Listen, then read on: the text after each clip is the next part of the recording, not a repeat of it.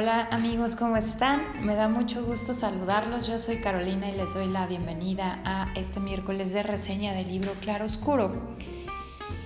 Y pues le llegó el tiempo a uno de los escritores em, más importantes de nuestros tiempos, latinoamericano. Él es Gabriel José de la Concordia García Márquez. Eh, este escritor colombiano, guionista, periodista y ganador del Premio Nobel de Literatura en 1982. Fue un gran escritor y representante del género de realismo mágico dentro de la literatura, influenciado pues por grandes escritores de una generación anterior como Ernest Hemingway, como Virginia Woolf, como James Joyce, William Faulkner, eh, algunos de ellos ya reseñados aquí en Libro Claroscuro. Y también un hombre muy caracterizado y famoso por haber sido gran, gran amigo de Fidel Castro y tener también una inclinación política importante. Pues él escribió muchas novelas, también muchos cuentos y el día de hoy les voy a platicar de tres cuentos de, eh, García Márquez. Eh, francamente, creo que el realismo mágico de Márquez me gusta mucho más que, por ejemplo, el de Cortázar. No lo sé, pero estos cuentos que yo leí de él me cautivaron muchísimo. Me tanto que me estoy planteando leer todas sus obras porque realmente su escritura me encantó. Y bueno, del primero del que les voy a platicar se llama La luz es como el agua y es un cuento encantador, casi, em, em, este, ¿qué podríamos decir? Eh, es maravilloso. Podríamos pensar que es un cuento para niños y sin embargo también tiene su elemento un poco eh, como trágico, pero es la historia de un par de niños que eh, les encanta navegar y les encanta todo lo relacionado con el agua. Y son niños muy normales que piden a sus papás o suelen pedir a Santa Claus pues lo que quieren lo que quieren hacer. Y sin embargo sus padres toman la decisión de decir que en esta ocasión ellos van a cumplir sus deseos siempre y cuando pues ellos le echen ganas a la escuela y ya saben saquen buenas notas Total que en la escuela hay un premio para los mejores alumnos que destacan en el rendimiento académico y estos niños ganan la máxima premiación. Así que sus papás pues no les queda otra más que cumplir con su promesa y, darles el premio que ellos pidan. Y ellos piden un, bote para navegar y, ellos se encuentran en ese momento en Madrid, eh, pues eh, ustedes saben, es una gran ciudad, viven en un departamento y bueno, los padres los cuestionan y les dicen, pero pues ¿para qué te va a servir ahorita un bote? Mejor espera que estemos en, en un lugar en donde lo puedas ocupar y sin embargo los niños dicen, no, no, no, es ahora cuando lo necesitamos. Pues bien, ellos les compran este bote y todos los miércoles en la tarde los papás tienen su noche libre de pareja y van y salen al cine o hacen cualquier cosa y dejan a sus hijos solos en su casa donde, bueno, pues ellos piensan que van a dormir o van a ver un poco de tele, pero van a estar tranquilos. Y sin embargo es el momento ideal para sacar el bote y navegar porque la luz es como el agua y en aquel lugar donde hay luz y en cuanto la bombilla se enciende, empiezan a correr torrentes eh, de agua que empiezan a llenar el departamento en el que viven hasta el tope y es ahí donde ellos pueden usar su bote para navegar, para nadar, para volver a subir y bajar, etcétera. De tal forma que un poquito antes de la hora en que los papás han de llegar a su casa, ellos apagan la luz y toda el agua se desvanece, guardan el bote y se van a dormir y los padres llegan y no tienen ni idea de lo que ha pasado en su departamento en esa noche. Eh, y así viene cada miércoles cuando ellos pueden tener este momento de diversión, de ilusión. Es, es, ellos narran que es la cosa que más disfrutan hacer en la vida y todo vale la pena por llegar al miércoles en la noche y poder pasar este tiempo juntos a solas. Eh, llega la siguiente temporada o el siguiente ciclo escolar donde tienen de nuevo la oportunidad de ganar la máxima premiación de rendimiento académico y nuevamente sus padres los retan a que lo hagan viendo que eh, de esta forma han tenido éxito estimulándolos a, recibir un premio que ellos quieran. Y, y vuelve a suceder lo mismo. En esta ocasión ellos se esfuerzan muchísimo y, sacan la máxima premiación y nuevamente sus padres tienen que cumplir su palabra y en esta ocasión este par de hermanos piden todo un equipo de buceo para que ellos puedan subirse al bote, tirarse al agua y bucear mientras, eh, mientras pueden. Y bueno, nuevamente sus padres les hacen el cuestionamiento acerca de que para qué quieren un equipo de buceo y sumándole además un barco o un bote que están sin usarse en ese departamento que bueno, pues para poco aprovechan. Sin embargo, ellos insisten en que el acuerdo no fue si eran premios que, que se ocuparían o no, sino que ellos cumplieron con su parte y pues ellos, en este caso los padres, deben cumplir con la otra parte del contrato y así lo hacen. Les compran sus equipos de buceo y todo lo necesario. Y llega el miércoles en la noche, sacan su bote, se ponen sus trajes y se la pasan en grande buceando por todo el departamento, viendo peces de colores, de todos los tamaños y pasando un tiempo extraordinario.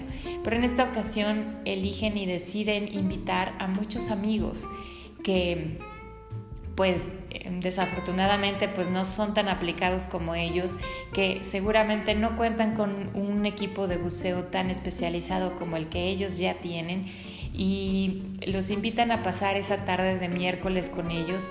Y desafortunadamente en esta ocasión algunos de esos amigos mueren ya que no saben bucear ya que eh, no tienen esa no están tan equipados como los otros dos niños.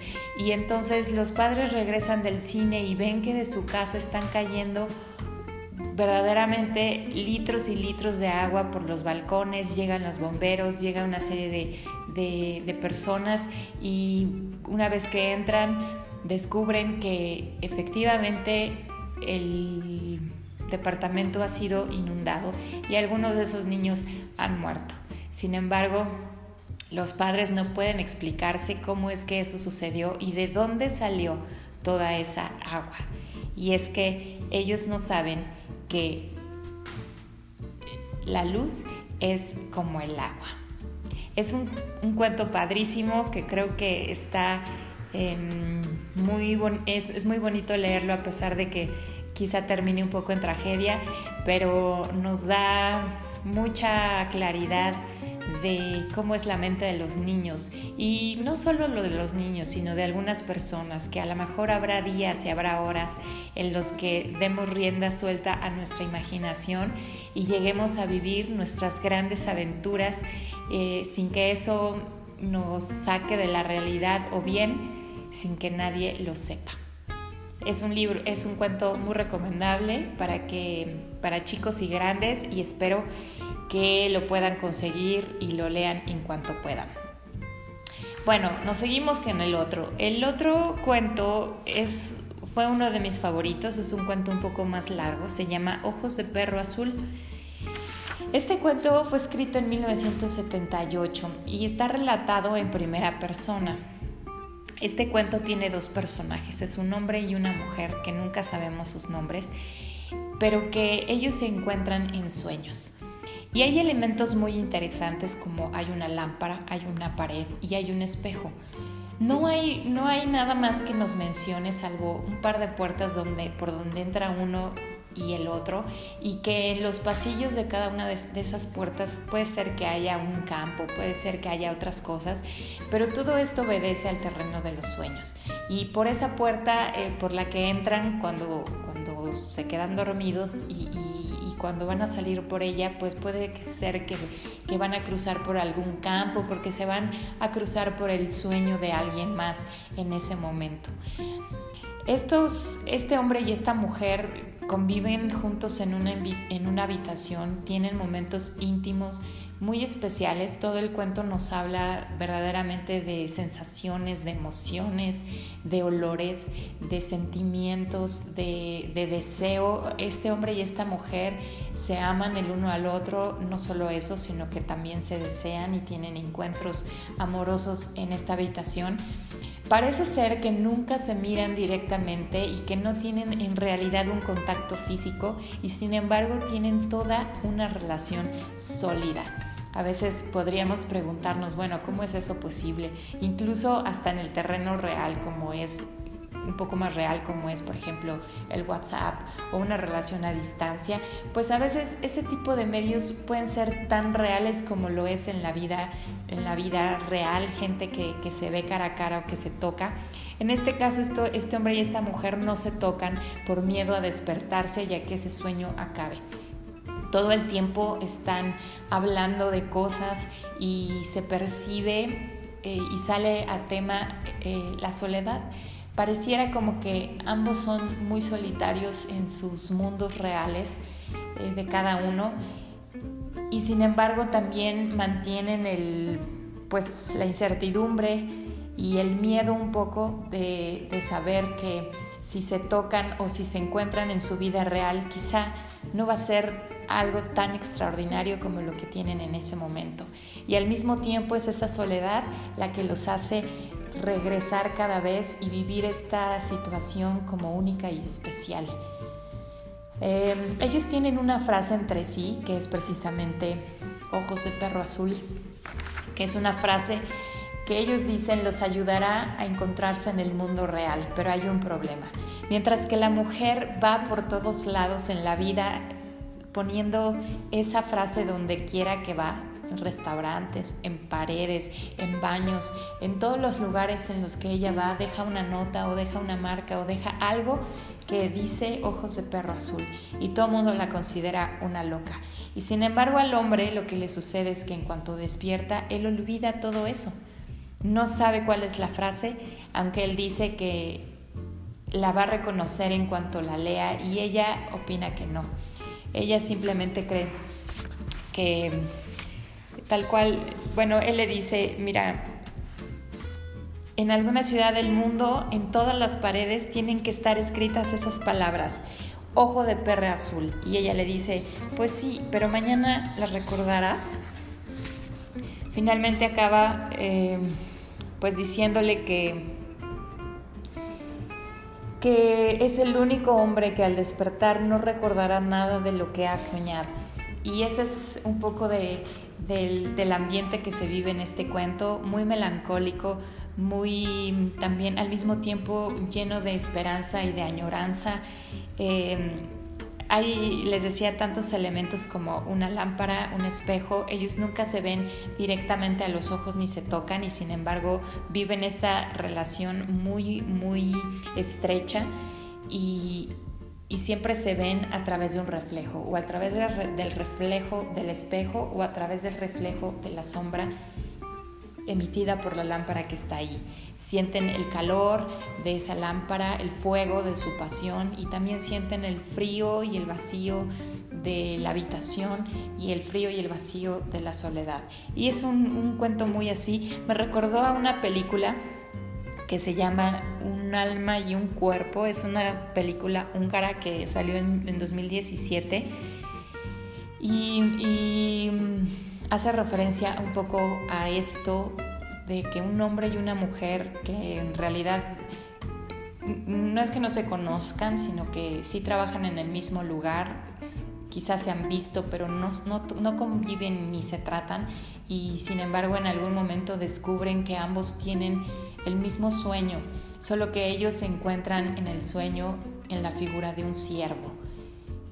Em, cada uno es un siervo y, ahí se encuentran, ahí se comunican y ahí crece en ellos un, un, amor y un anhelo que poco a poco la película nos va planteando el hecho de que eh, quizá eso que viven en sueños no necesariamente tiene que suceder en la realidad y sin embargo cómo lo van viviendo y cómo lo van adaptando. Es una película que, se encuentra en Netflix y que si quieren la pueden ver. Este, y sería padre que vean la película y que también lean este cuento y que también nos den ustedes su, pues, su opinión. Bueno, ese fue Ojos de Perro Azul. También tenemos otro cuento llamado El ahogado más hermoso del mundo. Y seguimos en el, realismo mágico extraordinario. Este cuento, eh, escrito en 1968, nos habla de la historia de un pueblo, al cual un buen día, un pueblo más bien gris, más bien común, nada extraordinario, árido, aburrido, en algún momento llega a las orillas del mar un cadáver, eh, en donde quitándole musgos y cosas que lo cubren se dan cuenta de que es un hombre eh, que está ahogado, está muerto, y empiezan a especular toda clase de cosas respecto a él, de tal forma que el pueblo le confiere a este cadáver un sentido de, de importancia, que hacen historias acerca de él, sobre que es un hombre tan especial, de tal forma que no, no dan crédito de por qué ese hombre tan especial llegó de esa forma tan, tan extraordinaria a las orillas de ese pueblo tan poco extraordinario o tan ordinario. Y en algún punto este pueblo revive y toma... Em, toma la, eh, el sentido de, de, que son, de que verdaderamente su vida, su tiempo vale la pena solo porque este cadáver llegó. Y es como la historia de cómo este cadáver salva a este pueblo y en realidad ellos mismos son los que se salvan al conferirle al cadáver un don extraordinario que no saben de dónde viene, pero que realmente son ellos mismos, siempre ha estado ahí, siempre ha estado ahí este pueblo que ha sido especial y sin embargo este, es este cadáver el que detona en ellos el poder verlo, el poder saberlo. Este es, es un cuento extraordinario porque además Em, aunque lo narra, no lo narra una persona, digamos, un narrador omnisciente, de repente toma el punto de vista de los hombres, de repente toma el punto de vista de las mujeres y toma el punto de vista de los niños y, nos da nos ilustra cómo es todo este proceso de cambio en las mentes de cada uno que hace que, y que logra que este pueblo deje de ser ordinario y se convierta en algo extraordinario. Entonces, es un cuento maravilloso también que vale la pena leer. De hecho, em, yo me encantaría poder recomendar estos cuentos.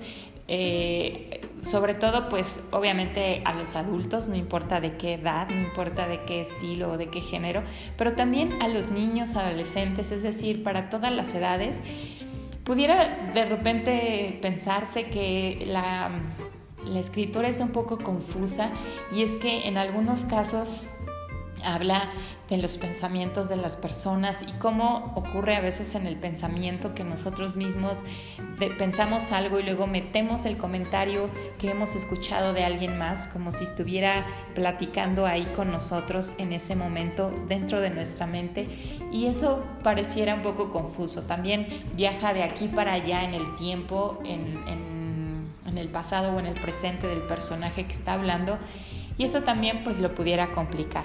Sin embargo, creo que no es nada del otro mundo, es decir, es una, una escritura bastante disfrutable.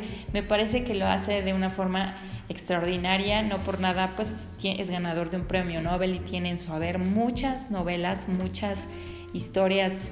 Em, pues además muy famosas y, bueno, me, la verdad es que debo reconocer que Gabriel García Márquez se encuentra hoy en día en una de mis eh, lecturas predilectas. Y bueno, pues no sé si ustedes ya lo hayan leído en alguna ocasión.